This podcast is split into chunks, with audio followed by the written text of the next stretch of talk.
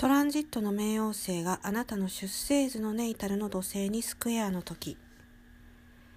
はい。この時期もしあの始まることが予測されるようでしたら前もってご自分の土台作りっていうのを見直しされておいた方がいいと思います。そしていざこのトランジットに入った時にはこうあなたのこう物質的なものそれからファイナンス、えー、財政面に関することまで取捨選択が必要になります。それが結構大きなこう時期になりますね。まあ、いらないものっていうのをこう見定めて処分したりしていくと。それからもう一つこう大きなこう特徴なんですけれどこの時期はですね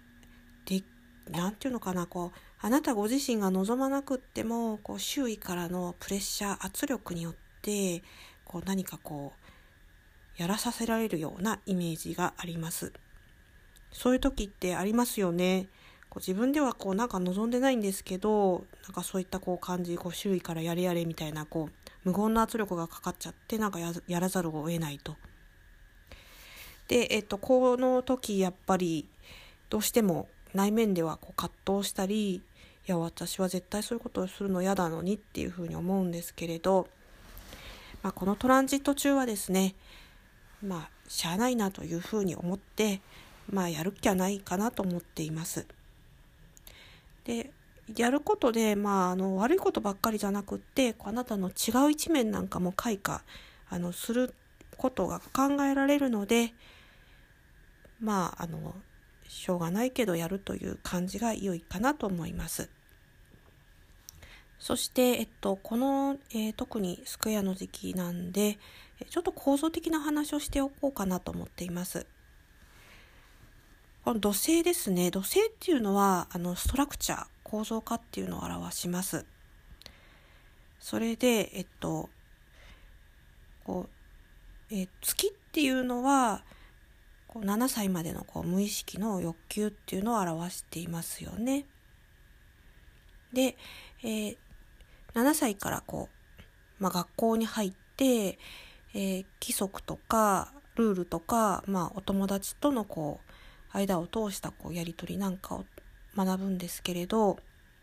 で一旦そのこう月のこう無意識の欲求っていうのは一旦こうちょっと潜在化するんですよ。で13歳くらいになるとその月のこう無意識の欲求というのはこうまたわーっと出てきます。思春期になってくるとね。それであの人格っていうのが形成されていくんですけれど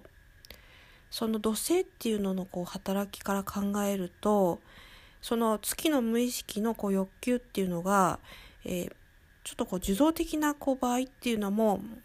あの全然こう関係なくガシャンガシャンって感じであのストラクチャー化していくんですよ。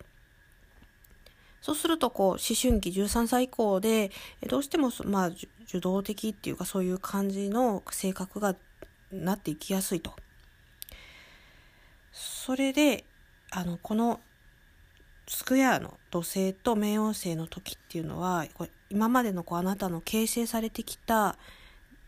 こう人間としての人格っていうのをちょっと見直す時期に入ってくるんですよね。でこれ何のためにやるのかなっていうともうあなたのためですっていうとしか言いようがありません。まあこうあの見直すのにちょっといい時期なのかなっていうふうに考えた方が良さそうですね。でそれによってこうまたあなたの新たな一面も生まれてくるんじゃないかなと思っています。